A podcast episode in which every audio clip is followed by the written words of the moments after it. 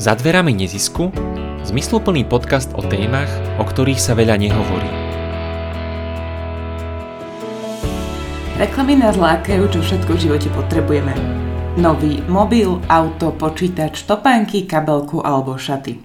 Reálne nám ich však treba? Prírodné zdroje sa míňajú a aj tie obnoviteľné majú problém.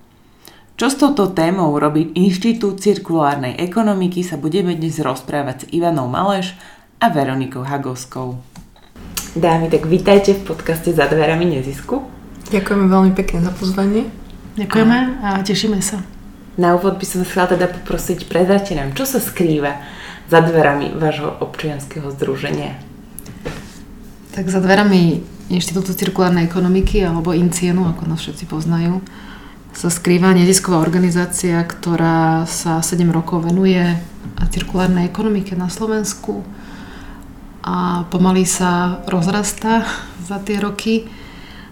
Založili ju tri environmentalistky, ktoré sa predtým venovali životnému prostrediu a v roku 2015, kedy vlastne vyšiel aj prvý akčný program, teda akčný plán pre obehové hospodárstvo, tak sme odnímali potrebu túto tému priniesť aj na Slovensko a vedeli sme, že bude potrebné ju riešiť. A vzhľadom na to, že sme aj v takom období boli, kedy sa tak lámalo trochu, že čo chceme vlastne, na čom chceme ďalej pracovať, tak to bol taký dobrý impuls na to, aby vznikla aj takáto organizácia.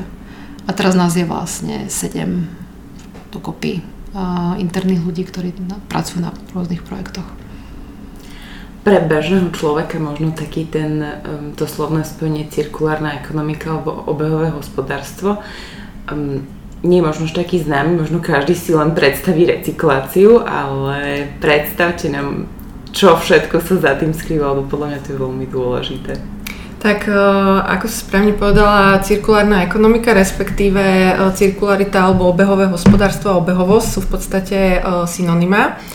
A veľmi zjednodušene povedané, keď sa snažíme túto tému priblížiť aj ľuďom, tak e, najčastejšie si ju vedia predstaviť pod takým slovným spojením, že odpad ako zdroj, ale naozaj cirkulárna ekonomika nie je len o tých odpadoch. E, tie odpady alebo odpadové hospodárstvo tvorí pomerne veľkú časť, ale naozaj e, si netreba teda predstavovať, že je to len o tých odpadoch potom, keď sa bavíme o cirkulárnej ekonomike, alebo keď ju porovnávame s lineárnou ekonomikou, ktorá teda v rámci nejakého svetového meritka žiaľ teda tvorí ešte väčšinové percento. No ale teda keď cirkulárnu ekonomiku alebo cirkularitu porovnávame s tou lineárnou ekonomikou, tak v rámci cirkulárnej ekonomiky hovoríme napríklad o obnoviteľných zdrojov energií, o ekodizajne, ekoinováciách, zdieľanej ekonomike, podpora lokálnych ekonomík. Potom veľmi dôležitým atribútom sú výrobky, ktoré majú dlhodobú životnosť a vieme ich teda používať e, dlhodobo a zároveň sú to výrobky, ktoré sú pomerne ľahko opraviteľné mhm. a zároveň keď e, ten výrobok povedzme ako celok e, prestane naplňať svoju funkciu, tak vieme ho aj napríklad veľmi jednoducho demontovať a jednotlivé čiastky povedzme tých výrobkov vieme používať ešte na niečo iné. Čiže v konečnom dôsledku sa zase vrátim eh, k tomu odpadu, eh, kde napríklad v porovnaní s lineárnou ekonomikou eh, nám v cirkulárnej ekonomike alebo v obehovom hospodárstve vzniká naozaj veľmi malé množstvo odpadu, ktorý sa už nedá nejakým spôsobom použiť. Čiže viac menej tá lineárna ekonomika je to, že máme produkt, spotrebujeme ho ukončí nejakú svoju dobu, vyhodí sa, ďalej sa nepoužíva. Cirkulárna je viac menej tá, ktorá nejakým spôsobom buď sa opraví, ako sme, alebo ako boli možno naši starí rodičia zvyknutí a potom mm, sa používa sa dlhodobo. Mhm. Alebo taktiež veľmi veľké zástupenie má aj využívanie vlastne druhotných surovín, to je to, čo som hovorila, že vlastne odpad sa nevníma ako odpad, ale teda ako, ako zdroj alebo materiál, druhotná surovina. Cieľom je vlastne využiť prírodné zdroje na maximum a v tej lineárnej ekonomike funguje princíp vyťaž, výhoď, e, vyťaž e, výrob, vyhoď mm-hmm. alebo zahoď. Znamená, že vyťažíme prírodné zdroje, z ktorých urobíme niečo, čo vlastne sa v krátkej dobe stane odpadom.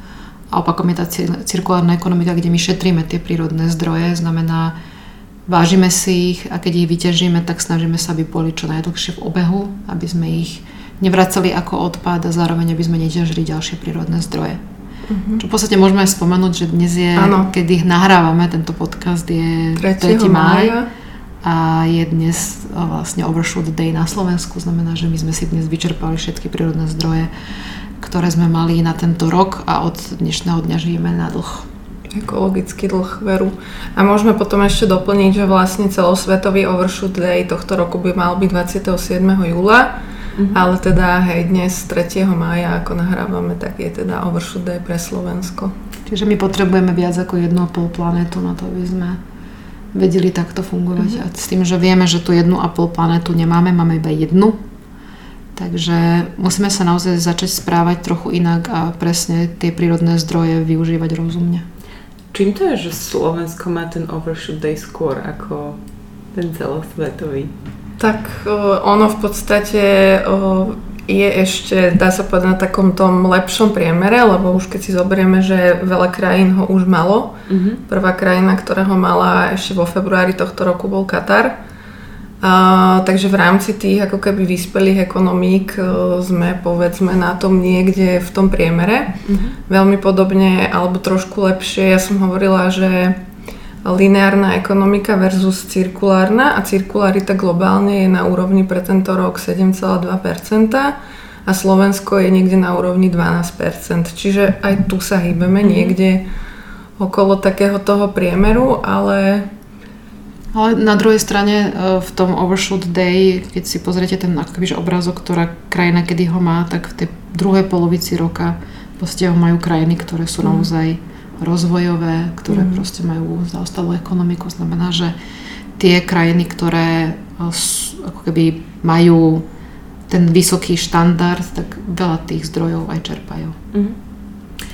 Keď si spojíme na jednej strane ten pojem cirkulárna ekonomika a všetko, čo s tým súvisí, a na druhej strane eh, vy ako občianske združenie, keď si to chceme prepojiť do tých aktivít, čo môžeme vlastne očakávať od vás, že čo vlastne vy robíte mm-hmm. pre, to, pre tú cirkulárnu ekonomiku? Aj tak my zase sa tak ako keby, že viacej profilujeme možno do nejakého think tanku, ako do nejakého mm-hmm. občanského združenia, tak ako si ho ľudia predstavujú v nejakom uh, takom zmysle, že že nerobíme tie rôzne ako keby aktivistické alebo nejaké takéto akcie, čiže skôr sa venujeme tomu, aby sme naozaj analyzovali dáta, aby sme prinášali nejaké odborné vedomosti, aby sme robili publikácie.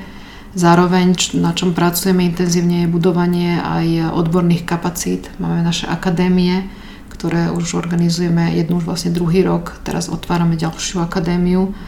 A ide o to, že my sme si ako cieľ stanovili, že chceme, aby sa tá cirkulárna ekonomika na Slovensku rozbiehala, ale po tej odbornej stránke. Znamená, mm. aby to nebolo podľa toho, že čo si ľudia predstavujú pod cirkulárnou ekonomikou, lebo to by nám stačilo potom triediť odpad asi.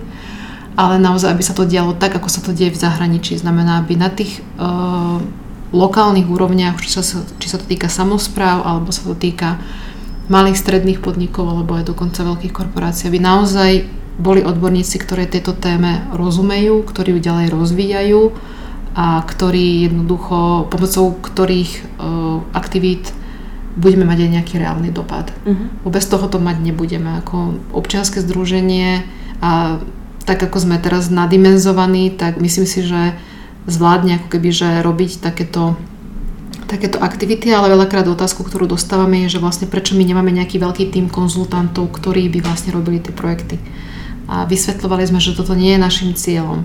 Našim cieľom je, lebo tá cirkulárna ekonomika sa neustále rozvíja. Teraz mm-hmm. ako keby, keď to porovnáme, čo bola cirkulárna ekonomika pred 7 rokmi, teraz je ako keby, že už úplne niekde inde na tej európskej alebo svetovej úrovni. A to sú trendy, ktoré my sledujeme a ktoré, na ktoré v podstate nabalujeme tie veci už, ktoré vieme a chceme to odovzdať ďalej, tak aby sa tá cirkulárna ekonomika ďalej rozvíjala na, na úrovni Slovenska, aby sme naozaj neboli zase niekde na nejakom 23. alebo 26. mieste, kedy sme vždy v tých nejakých ekoinováciách, nejakom, nejakých rebríčkoch, proste sme vždy tak pozadu a vždy zliadame tým krajinám, ako sú, neviem, Holandsko, Dánsko, Švédsko, podľa toho, že na čo sa zameriavame, tak eh, toto je akoby, že ten prioritne náš cieľ, aby sme rozvíjali tie kapacity, aby sme prinášali tie nové vedomosti a tie nové poznatky. A nechceme sa preorientovať naozaj, aby sme mali kanceláriu, nejaký open space, v ktorom bude 50 konzultantov pracovať na nejakých reportoch, alebo či to mhm. naozaj nie je našim cieľom. Čo je cieľom potom akadémie, ktorú vlastne máte pod svojim palcom? Tak cieľom akadémie je, aby sme, ako som spomínala, budovali ďalšie kapacity. Mm-hmm to znamená, že ľudia, ktorí sa prihlásili na našu akadémiu, bolo ich dvojnásobne viacej, ako sme v podstate mohli zobrať, čo nás veľmi teší, že je taký veľký záujem. Oni si prejdú v podstate niekoľkodňovým školením, aj praxou, musia pracovať aj oni, že znamená, mhm. na jednej strane dostanú aj rôzne prednášky a informácie, ktoré my už roky poznáme a používame napríklad pri aj našich projektoch prichádzajú tam prednášať rôzni odborníci zo Slovenska a mali sme minulý rok napríklad aj kolegov z rôznych iných krajín. A v podstate ide o to, aby sme im odvodali všetky tie informácie, ktoré máme my a zároveň, aby sme ich vyškolili v tom a zároveň ich dávame do takej aj trošku nekomfortnej situácie, že musia naozaj pracovať na tom a musia prezentovať nejaké výsledky.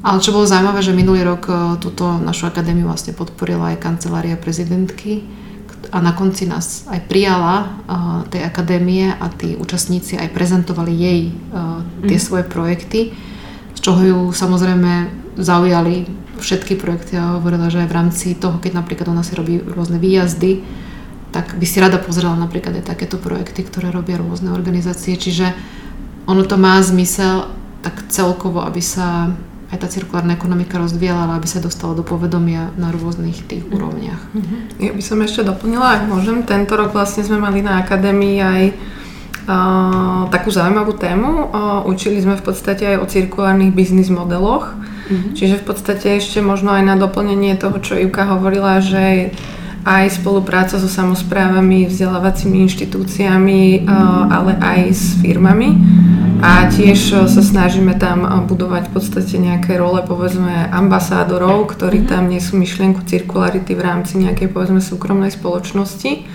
Ale toto bolo celkom zaujímavý atribút, že naozaj pozrieť sa aj na fungovanie biznisu cirkulárne a že teda ako sa to dá možno taký ten, takéto overview tých tém, ktoré, zahrňa, ktoré sú zahrnuté v akadémii, keby ste také trošku vedeli predstaviť? Mm. Alebo čo čakať? Ja, uh, tak máme tam uh, zameranie teda aj na tie odpady, máme na tie cirkulárne biznis modely, potom teraz tak si prechádzam mm-hmm. na hlave, že čo, čo sme tam dali do programu. Teraz ďalšia téma je, ako súvisí cirkulárna ekonomika s dekarbonizáciou a zmenou klímy. Mm-hmm. To je taká jedna veľká téma. Máme tam v podstate programy pre samozprávy. Aj e, v rámci tých cirkulárnych biznis modelov sme vlastne predstavili niektorých aj bývalých uh, absolventov akadémie s ich biznis modelmi, ktoré už fungujú teraz. A to je veľmi zaujímavé vidieť, že uh, ako sa aj oni potom posunuli na základe mm-hmm. toho, že čo sa vlastne naučili. Ale my nemáme iba akadémiu, máme aj kopu iných projektov, uh, ktoré, ktorým sa venujeme. A my sme veľmi radi napríklad, že nám vychádzajú rôzne odborné publikácie. A, takže to je niečo, čomu venujeme dosť veľkú pozornosť, aj zároveň, aby tie publikácie boli kvalitné a aby boli dobre spracované, aby boli čitateľné, čiže aby boli pre širokú verejnosť. Robíme aj na rôznych pro bono aktivitách, že niekedy aj ideme prednášať niekam, že kde nás zavolajú, ale to je samozrejme v rámci nejakého balíka, ktorý sme si stanovili, že môžeme mhm. nejak tak sa tomu venovať. Ale máme veľmi zaujímavý projekt potom Miesta preč. E, to je znamená mapovanie miest, kde mizne odpad.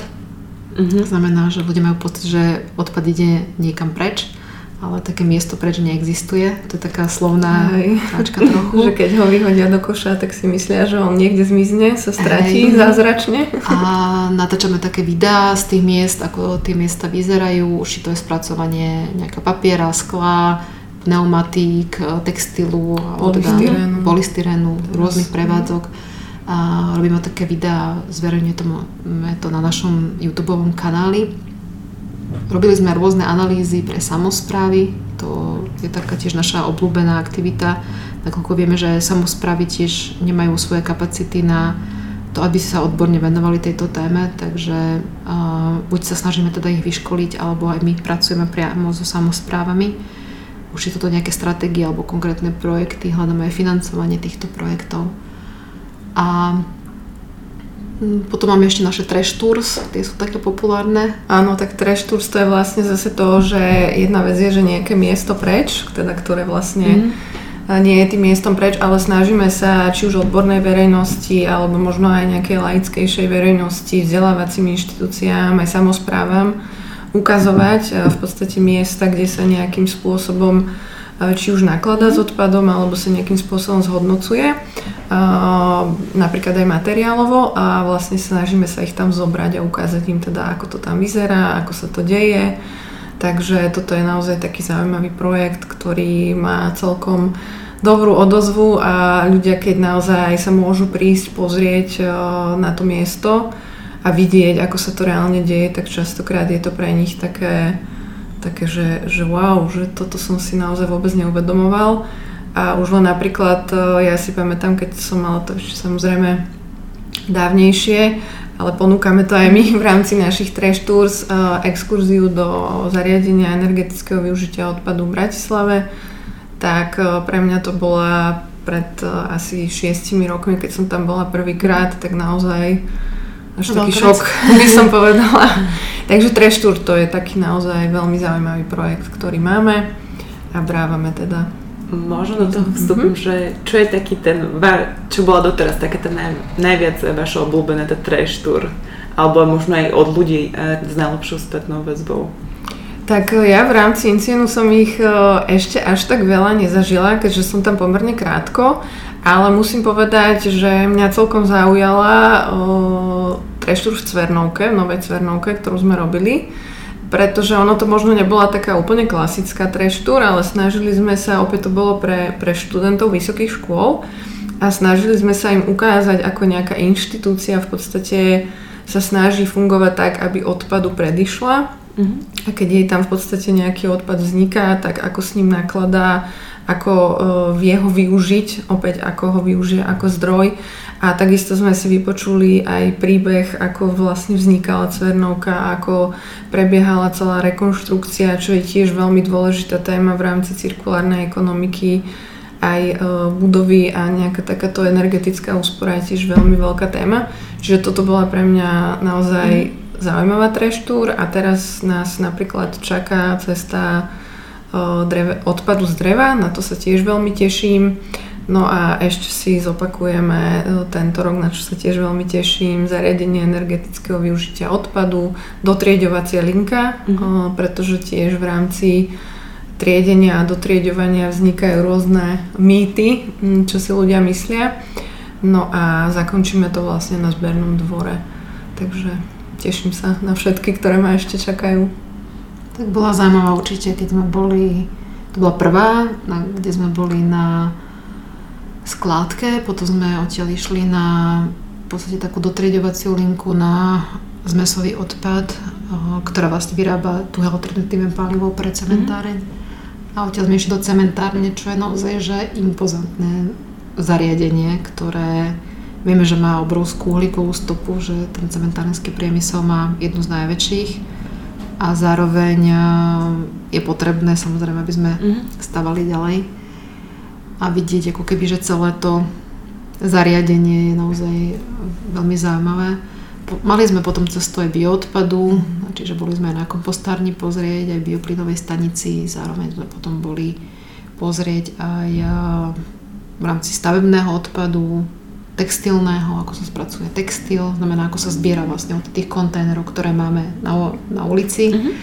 ako sa to dotrieďuje, a ako to potom putuje na recykláciu a čo sa z toho vyrába. A tak, takže potom všetky tieto aj vedomosti, ktoré zbierame už z čistých a, našich analýz, tých publikácií, z týchto trash tours, my to potom komunikujeme napríklad aj štátnej alebo verejnej správe, že ako vlastne tá, ako to funguje celé a že čo môžeme ako keby že robiť aj preto, aby sme tie podmienky zlepšili, lebo my akoby, že chodíme potom v teréne a zistíme, že ako to vlastne vyzerá. Hej. Ako to na Slovensku vyzerá, čo sa týka tej téme cirkulárnej ekonomiky a možno by som to tak viac špecifikovala na úrovni um, obci. Uh-huh.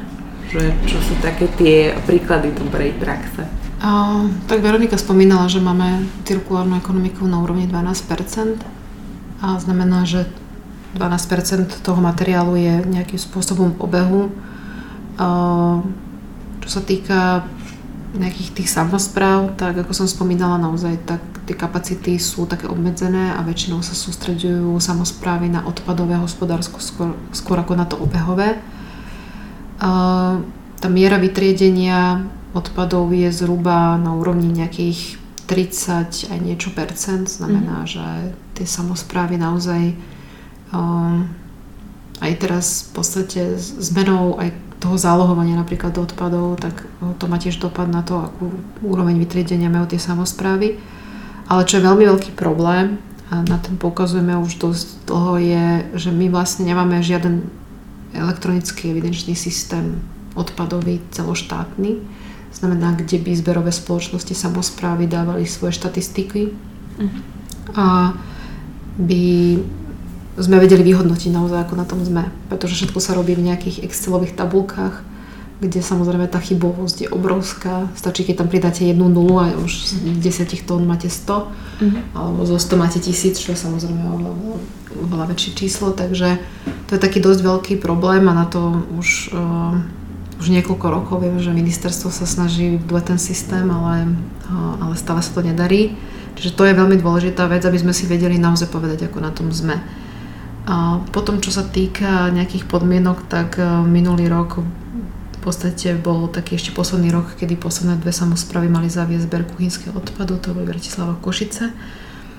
Ale vieme, že väčšina obcí na Slovensku nemá splnenú túto povinnosť, ale skôr využíva výnimku, že keby väčšina obyvateľov, teda 100% obyvateľov kompostuje, mm-hmm. nemajú zavedený zber Zároveň potom máme problém, že platia za skládku veľmi vysokú sumu, nakoľko majú nízku úroveň vytriedenia, čiže dosť sa tak ako keby, že točíme v takom kruhu, nie v cirkulárnom, mm.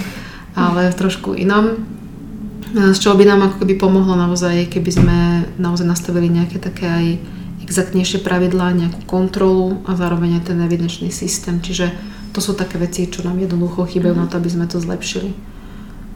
A zároveň potom ešte to financovanie toho odpadového hospodárstva. Máme samozprávy, kde obyvateľia platia 8-10 eur na rok na, za odpad, mm. čo je nemysliteľné v eh, podmienkach európskych. Už len keď idete do Rakúska, tak tam vo Viedni ľudia platia 250 eur ročne na osobu. Mm. Samozrejme, že máme aj iné platové podmienky, ale aj pre toho človeka, ktorý žije v tej krajine, kde je vyššia nejaká životná úroveň, tak je to dosť veľa peňazí a naozaj bude dávať veľký pozor na to, že ako sa bude správať. Čiže tá finančná motivácia je naozaj aj v tomto uh, veľmi zaujímavá a pre väčšinu obyvateľov aj taká ako keby, že hmatateľná, mm-hmm. nejak tak uchopiteľná, že prečo by to mali robiť. Takže toto je jedna, jedna, jedna z ciest, ktorú si môžeme zvoliť, že ako, ako na to. Hej, že čím v podstate lepšie vytriedím, tým menej akoby budem platiť, mm. čiže naozaj, že cez tú finančnú motiváciu a je zaujímavé pozorovať, že u nás veľakrát presne ľudia ani nemajú až tak úplne presne ten prehľad, že koľko platia, mm. ale keď sa reálne hovorí o tom, že by sa poplatky mohli a mali zvýšiť, za zmesový komunálny odpad, tak e, povedia, že nechcú, ale keď sa ich reálne opýtate, že či vedia, koľko platia, tak ani nevedia. Čiže to je celkom také zaujímavé pozorovanie, ale naozaj presne ísť na túto cestou tej finančnej motivácie a ľudí stále viac a viac motivovať e, aj cez takéto nástroje, aby viac a lepšie triedili. Teraz na, to, na toto, čo ste povedali, budem nadvezovať ďalšou otázkou, že prečo vlastne dôležité tú cirkulárnu ekonomiku riešiť z hľadiska spoločnosti ako takej? Tak to je z toho dôvodu, ako sme povedali na začiatku, že my naozaj míňame si tie prírodné zdroje, ktoré tu už nebudeme mať. Naozaj mm. o, o niektorých sa konkrétnych vie, že do 20 rokov ich minieme a my ich nemáme odkiaľ ako keby, že čerpať. A nemôžeme sa spoliehať na to, že túto planetu zach- zachránia nejaké ďalšie mm. generácie. Keď mala, mali ju zachraňovať predchádzajúce, to už vieme. Aj v rámci našej akadémie sa snažíme približiť aj naozaj tú realitu, že do akej miery vieme zachrániť vlastne naša generácia niečo a že naozaj nemali by sme to nechávať na tie budúce generácie, lebo jednoducho oni oni už nie je čas. Nie je čas, hej, presne tak.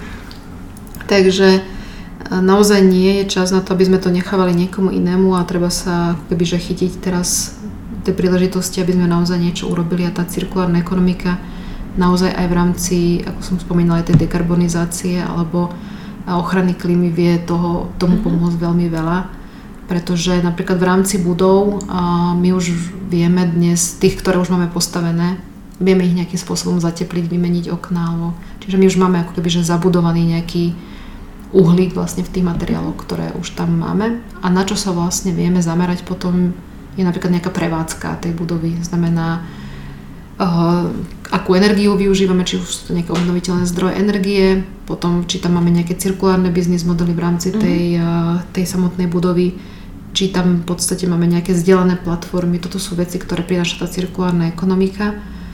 A čiže je to jedna, jeden z nástrojov v rámci, tej, ehm, v rámci toho boja proti tej e, zmene klímy.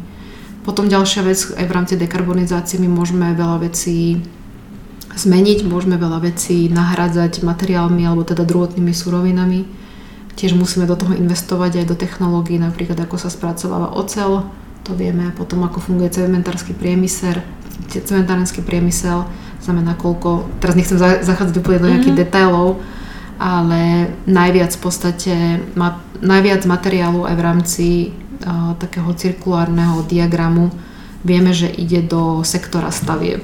Hej, že tam mhm. ide tá ocel, tam ide ten, ten cement, tam v podstate ide, idú aj nejaké ďalšie materiály. Veľmi zaujímavé materiály sú potom z pohľadu stavby napríklad, že drevo alebo nejaký recyklovaný betón alebo sa používajú napríklad plasty.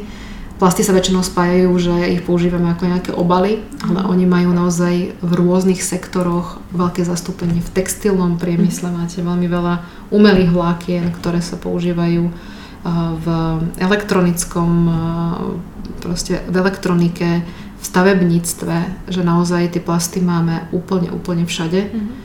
Čiže to je jeden z materiálov, ktorý tiež, kebyže vieme prísť na to, ako spracovať všetky druhy plastov, tak podstate vieme nejakým spôsobom viacej cirkulárne fungovať. Takže je to dôležité, naozaj je to dôležitá téma, ktorú musíme riešiť. A prečo to uh, teraz dám takú otázku, možno neúplne uh, obľúbenú, ale že toto by mala riešiť štát. Prečo to rieši neskok? Mm. tak to je otázka vo veľa, myslím si, že oblastiach, aj vzdelávanie, mm. tak rovnako aj životné prostredie. Ja si myslím, že aj je dôležitá práca tých neziskoviek z hľadiska takých tých grassrootových projektov, znamená, mm-hmm. že kde robíte úplne niečo maličké, potom z toho mm. tam zíde niečo veľké. My sme začali s tými analýzami z mesového odpadu, kde sme x dát nazbierali a potom mm-hmm. sme to odozdali ministerstvu. Ministerstvo pracuje teraz s tými štatistikami. Znamená, musí od ten impuls prísť a väčšinou teda prichádza od tých neziskoviek, lebo štát už má potom tú zákonodárnu funkciu. Znamená, mm-hmm. že toto ani ako keby, že nie je tak úloha štátu, aby robila tieto veci, ktoré robíme my, ale potom aby prevzalo tie poznatky naše uh-huh. a pretavilo to do nejakého systému, znamená do nejakej zmeny zákona alebo do nejakej konkrétnej stratégie alebo akčného plánu, ktorý budeme aj plniť. Takže uh-huh. toto je tá úloha štátu. A to je možno ešte taký ako keby, že a, dosť taká veľká náročná úloha, že proste pretaviť to potom ako keby, že do do tej reality z tohto pohľadu, pretože my nemáme iba ministerstvo životného prostredia, s ktorým musíme spolupracovať. Je tam aj ministerstvo hospodárstva, ministerstvo financií, ministerstvo pôdohospodárstva. Čiže máme tam, ako keby, že ona je taká multisektorová mm-hmm. vlastne, tá, tá cirkulárna ekonomika. Čiže uh, je tam naozaj veľ, veľmi veľa stakeholderov, ktorí musia s tou témou pracovať. A spolupracovať mm-hmm. hlavne. Tá spolupráca je naozaj kľúčová A hej, je to taká vlastne zmena z dola, ktorú možno prinesieme my, ale potom naozaj si ju musí osvojiť uh, uh, ten subjekt, ktorý mm-hmm. má na to vlastne právomoc a naozaj veľmi kľúčová je tam potom spolupráca medzi jednotlivými sektormi spoločnosti, mm-hmm. ak to tak môžem povedať. Čo môžeme urobiť my ako jednotlivci alebo občania Slovenska na to, aby sa zlepšili podmienky čo sa týka tejto témy cirkulárnej ekonomiky na Slovensku? Tak môžete chodiť na našu akadémiu. Ale nie, stále sme plní, tak a nie, a, to je jedna vec. Zvyšiť kapacity. A, tak samozrejme, že vzdelávať sa v tejto oblasti nikdy nie je na škodu, ale keď chcete nejak tak v každodennosti praktizovať, tak a jeden projekt sme vlastne nespomenuli, ktorý je taký pre obyvateľov, to sú naše cirkulárne mapy. Áno v rôznych miest, ktoré sme začali robiť v roku 2019. Sme myslím, urobili prvú mesta Bratislava a potom sa to rozšírilo ďalšie krajské mesta a teraz už samoiniciatívne ďalší ľudia mm-hmm. vyrábajú cirkulárne mapy s pomocou našej metodiky.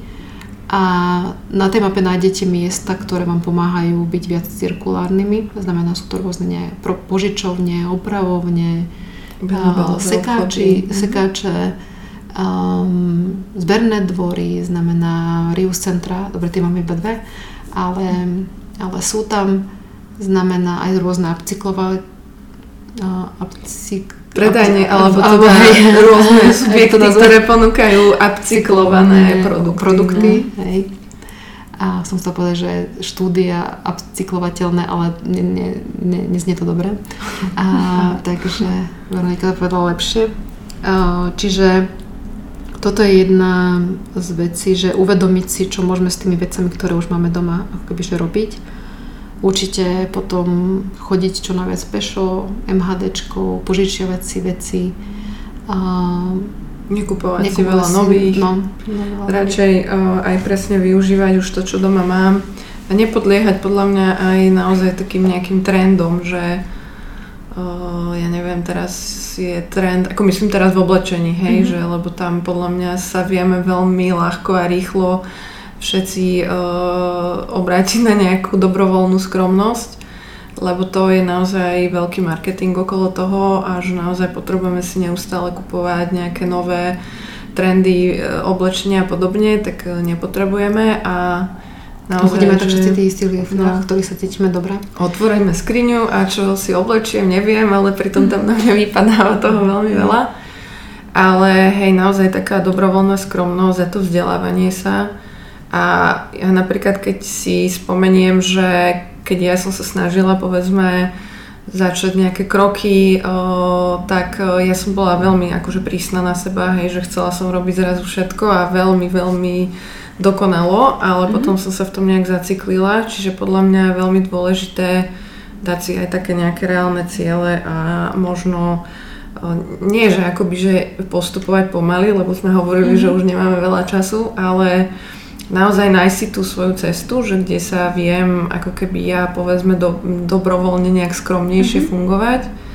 O, napríklad aj čo sa týka konzumácie stravy, hej, že či sa stravujeme prevažne živočíšnu stravu alebo rastlinu, tak samozrejme, že je určite lepšie, alebo teda nie, že určite, ale naozaj je, akože je to dokázané, tak prejsť aj na rastlinnú stravu alebo minimálne obmedzovať tú živočíšnu a tak ďalej. Čiže tých možností je ako keby naozaj dosť veľa a každý by si mal nájsť tú svoju cestu a myslím si, že aj veľmi dôležité je aj angažovanie sa. Mm-hmm že naozaj sledovať, čo sa deje v spoločnosti a angažovať sa.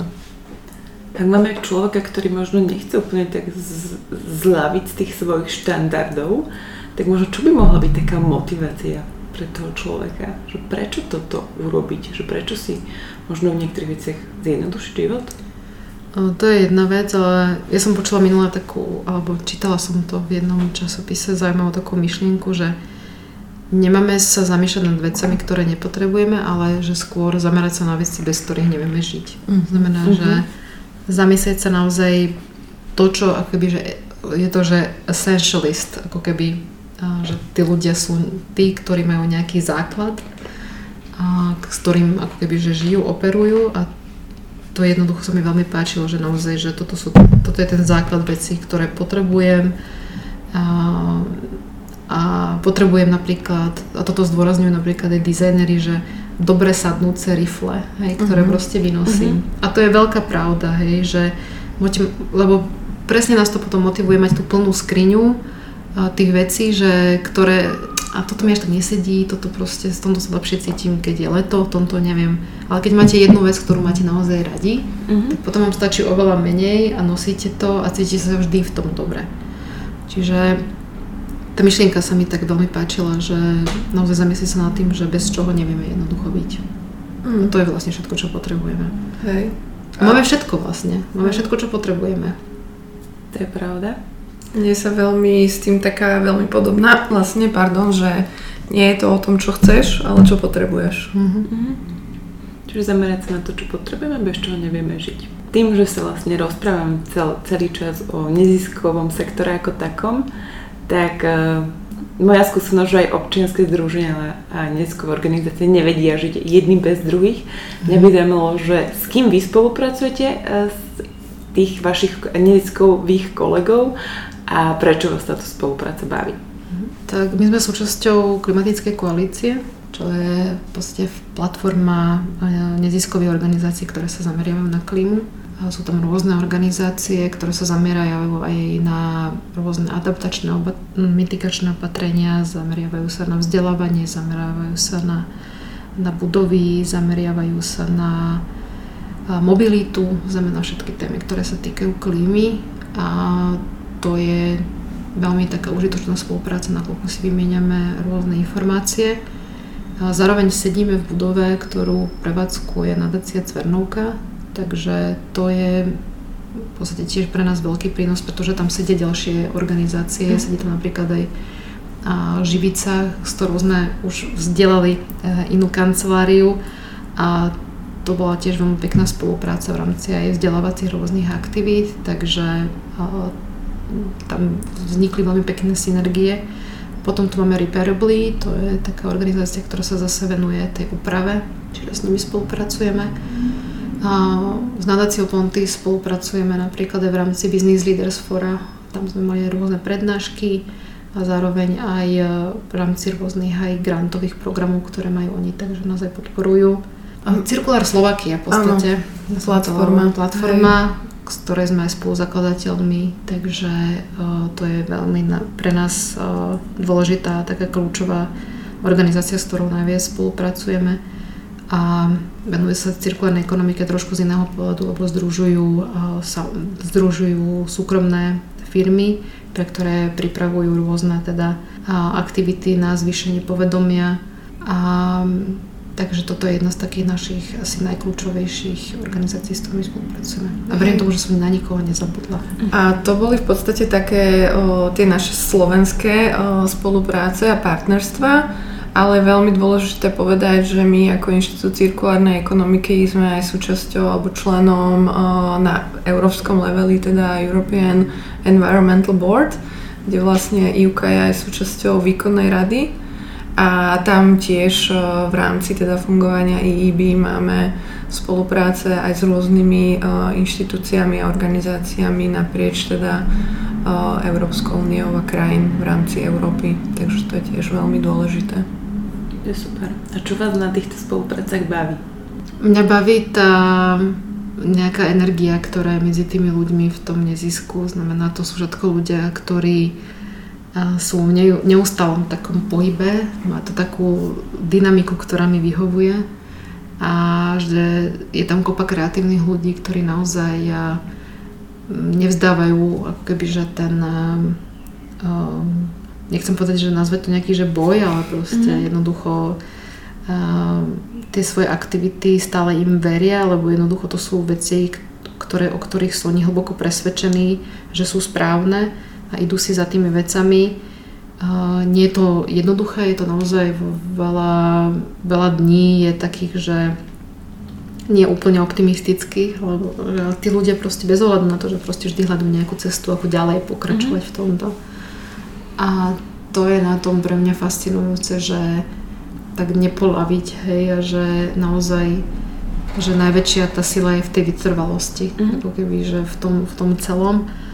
Um, takže toto, toto je jedna vec a druhá vec sú samozrejme potom výsledky tých projektov, znamená, že keď sa pozeráte na to, alebo teraz viem, som si spomenula, že na občianske združenie Punkt, s ktorým spolupracujeme, a to bola jedna z veľmi pekných spoluprác, keď sme robili vlastne What City, kedy sme v podstate robili takú konferenciu prvú o cirkulárnej ekonomike a v rámci toho sme aj mali takú prvú vlastne našu verejnú treštúr, kde sa prihlasovala verejnosť a to bolo veľmi zaujímavé, že sme mali vypredané autobusy do čistiania odpadových vôd a do, do zeva. Takže mm, to sú veci, ktoré sme vyvíjali x rokov dozadu a napríklad aj s nimi sme vyvíjali aj tie triediace stanice pre dobrý trh. Hej, bezodpadové vlastne. Hej, a teraz už keď ideme na ktorékoľvek e, podujatie, tak je to už taký, keby taký štandard. A teraz mm-hmm. ako keby, keď si tak pospomíname, že čo všetko sme zažili, kým sme to vlastne vôbec vyvinuli a ako vyzerali tie prvé stanice, ako sa nám nedarilo, tak e, to je na tom potom také zaujímavé, že keď sa spätne nejak tak obzriete, že, že vidíte za sebou tie výsledky. Mm-hmm a viete sa potom u toho prieť, že malo to zmysel vtedy sa s tým nejakým spôsobom popasovať, tak má to zmysel aj teraz. Aká bola vaša cesta do nezisku? Um, moja bola, myslím si, že taká prirodzená, že a v podstate ja som vyštudovala environmentalistiku, takže a všetci si už vtedy, keď som študovala, mysleli, že budem buď bez práce, alebo že budem pracovať nejako, niekde inde, v nejakom inom mm-hmm. sektore, lebo určite akože v tomto nie sú nejaké peniaze. A, ale napriek tomu, teda ja som najprv bola zamestnaná prvé tri roky po škole v jednej firme, ktorá sa venovala odpadovému hospodárstvu a odtiaľ potom sme spolu vlastne s kolegyňami s Peťou a s Katkou odišli. My sme tam pracovali všetky tri v jednom období a sme si založili takú konzultačku malú, ktorá bola zameraná na odpady a na posudzovanie vplyvu na životné prostredie,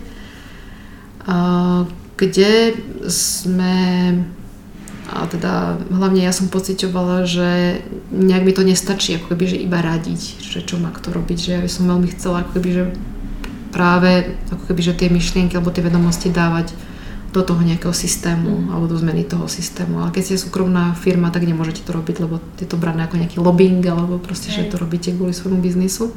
A veľmi som chcela, aby sme mali neziskovú organizáciu, Takže niekoľko rokov to trvalo, kým sme sa na to nastavili všetky, že OK, tak ideme do toho. A sme to potom v tom 2016, 2015 sme už na tom začali pracovať, 2016 sme vlastne založili Incien.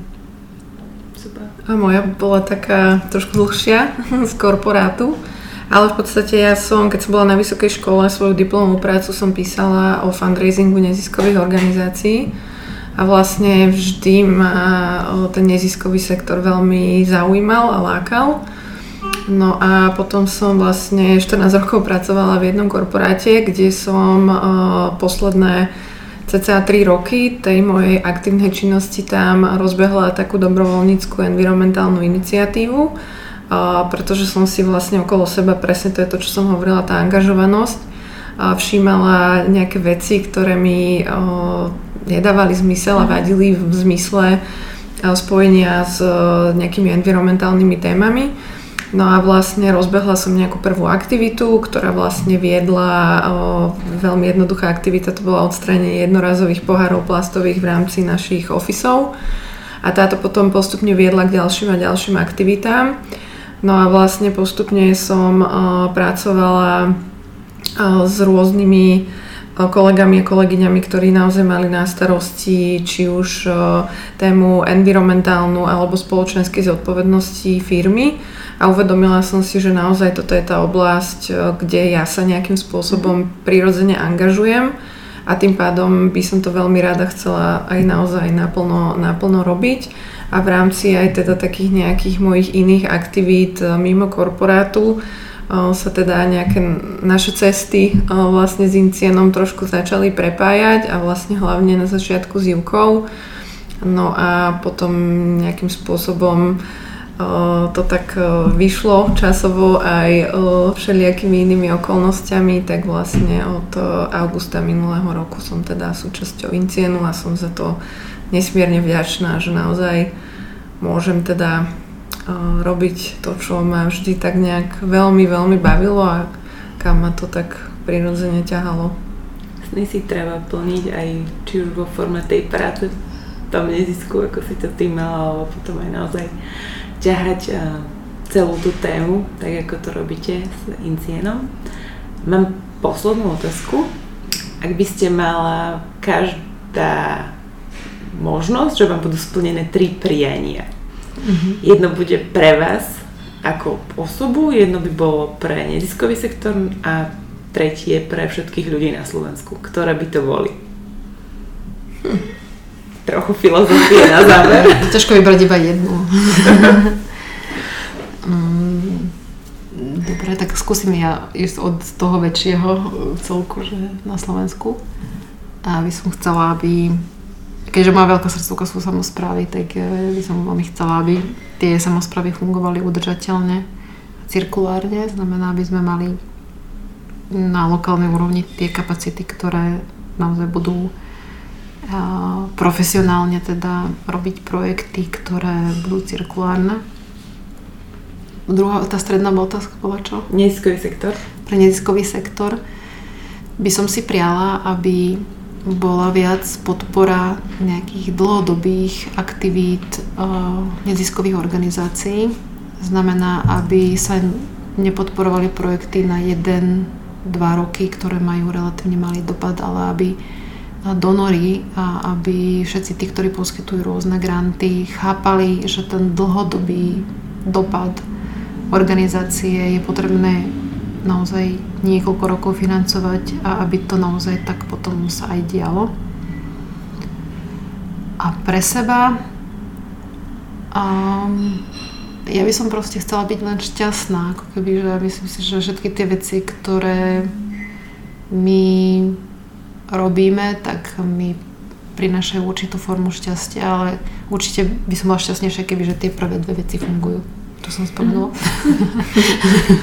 Hej, tak ja tiež začnem uh, z toho väčšieho balíka uh, zo strany teda Slovenska. Ja by som veľmi súhlasím s tým, čo povedala Juka. Doplnila by som, že by som si želala naozaj takú väčšiu spoluprácu naprieč naozaj tými jednotlivými sektormi spoločnosti aby sme mali k sebe taký, taký väčší rešpekt a viac sa akoby počúvali a aby naozaj boli aj tí odborníci, ako myslím, skutočne odborníci vypočutí a teda nielen vypočutí, ale aby sa aj tie veci, ktoré navrhujú, pretavili v realitu. Ale myslím si, že tá, tá spolupráca je veľmi dôležitá. Čo by som si želala pre neziskový sektor, tak tiež asi nejaké zlepšenie možno fungovania, financovania a tiež v podstate také dlhodobejšie možnosti podporovania, teda finančného podporovania takých dlhodobejších projektov a nie len takých, ktoré možno naozaj sú pekné a viditeľné hneď, mm-hmm. ale ktoré majú aj taký dlhodobejší prínos a veľmi dôležitý. No a pre seba, ako možno to vyznie ako také kliše, ale naozaj, že asi také, také zdravie a takú pohodu, že mať taký pocit toho, že netreba sa za všetkým hnať a mať taký väčší proste za dverami disku vás sprevádzala Lucia Johannesová. Ďakujem eh, za odpovede, rovnako za to, že ste prijali pozvanie do podcastu za dverami nedisku. Prajem vám nielen ako oso- osobám, ale aj vašej organizácii, nech sa vám darí, hlavne nech uh, sa vám darí uh, splňať to, po čom túžite. Ďakujeme. Ďakujeme.